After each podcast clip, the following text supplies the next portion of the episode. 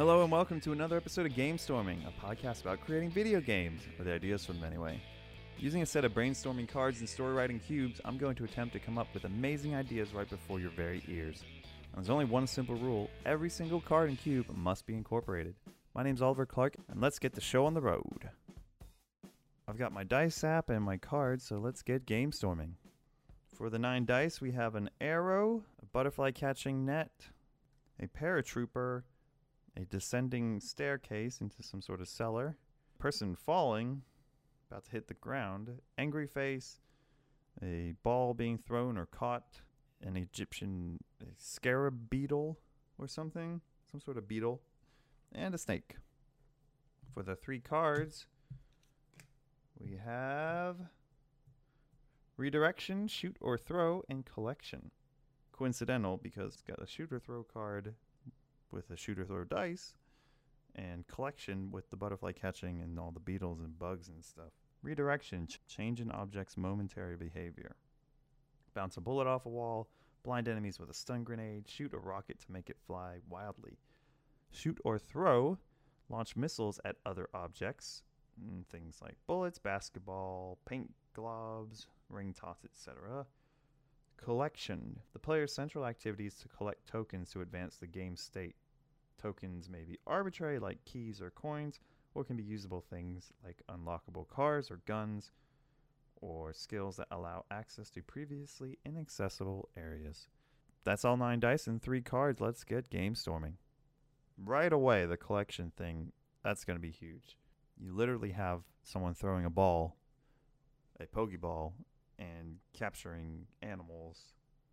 How do you not think of Pokemon? But anyway, I think you're going to start each round parachuting in to an exotic location and try not to miss the mark or have your parachute get caught on anything and fall. Um, that's how I'm going to use that dice. And your objective is going to be capturing exotic animals and performing tests on them. We don't want this to be just a trophy hunting game. Maybe there's some sort of flu that's started or spread. We need to figure out why or where it came from. So you have to capture and tag all these animals and run blood tests and samples to see if they're the origins of this disease. Maybe they've been, hmm, maybe the disease has been isolated to certain areas, potential areas, and you have to investigate each one. This will mean capturing things like bugs, as well as snakes, and maybe even some larger animals too, like deer or perhaps even elephants. That's the collection aspect already. I don't know about this throw thing though. Perhaps in these locations there are there are native people that, that don't see the true nature of what you're doing. They just think you're being hostile towards them. But there might be native people that have no clue about the virus or the or anything that you're doing or why you're even there, so they might be extremely hostile to you. You have to navigate those angry people. You might also come across certain ruins or temples that are hidden in the in the ground floor I'm thinking desert locations and even in the in deep jungle areas too. There might be descending staircases, for example, and have tombs or that sort of thing.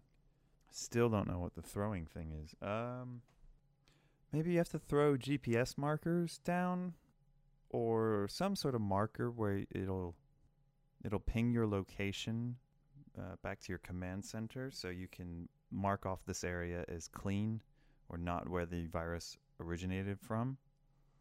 That might be the throw thing.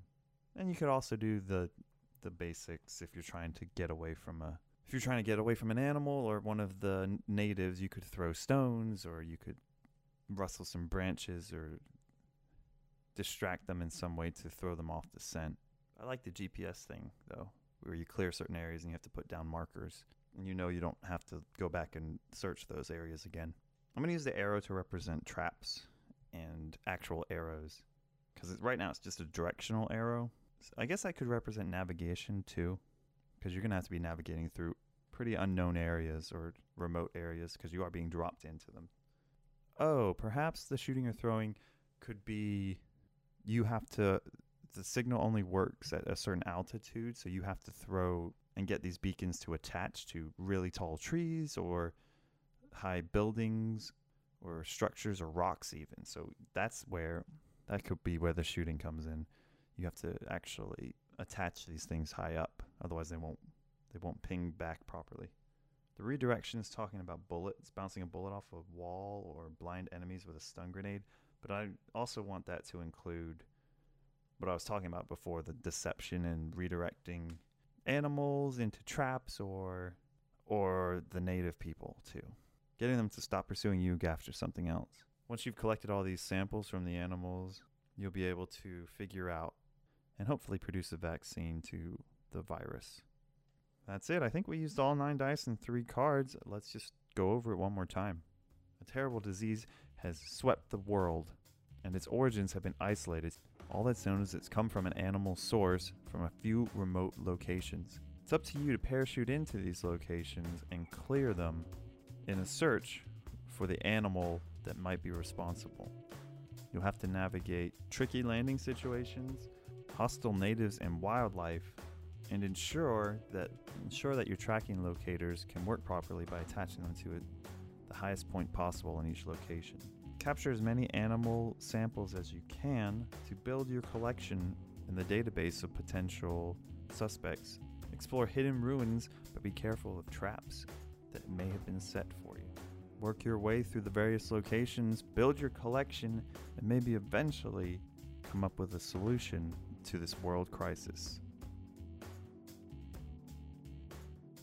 That's it for another episode of Game Storming. Hope you enjoyed it. Thanks so much for listening. If you'd like to get in touch with me, you can reach me on Twitter at Oliver Clark ME. You can follow the podcast on Twitter at Game Storming Pod. And for the specific cards and story dice I used this episode and for every previous episode, please visit GameStormingPodcast.com. Thanks again and tune in next time for another episode of Game Storming.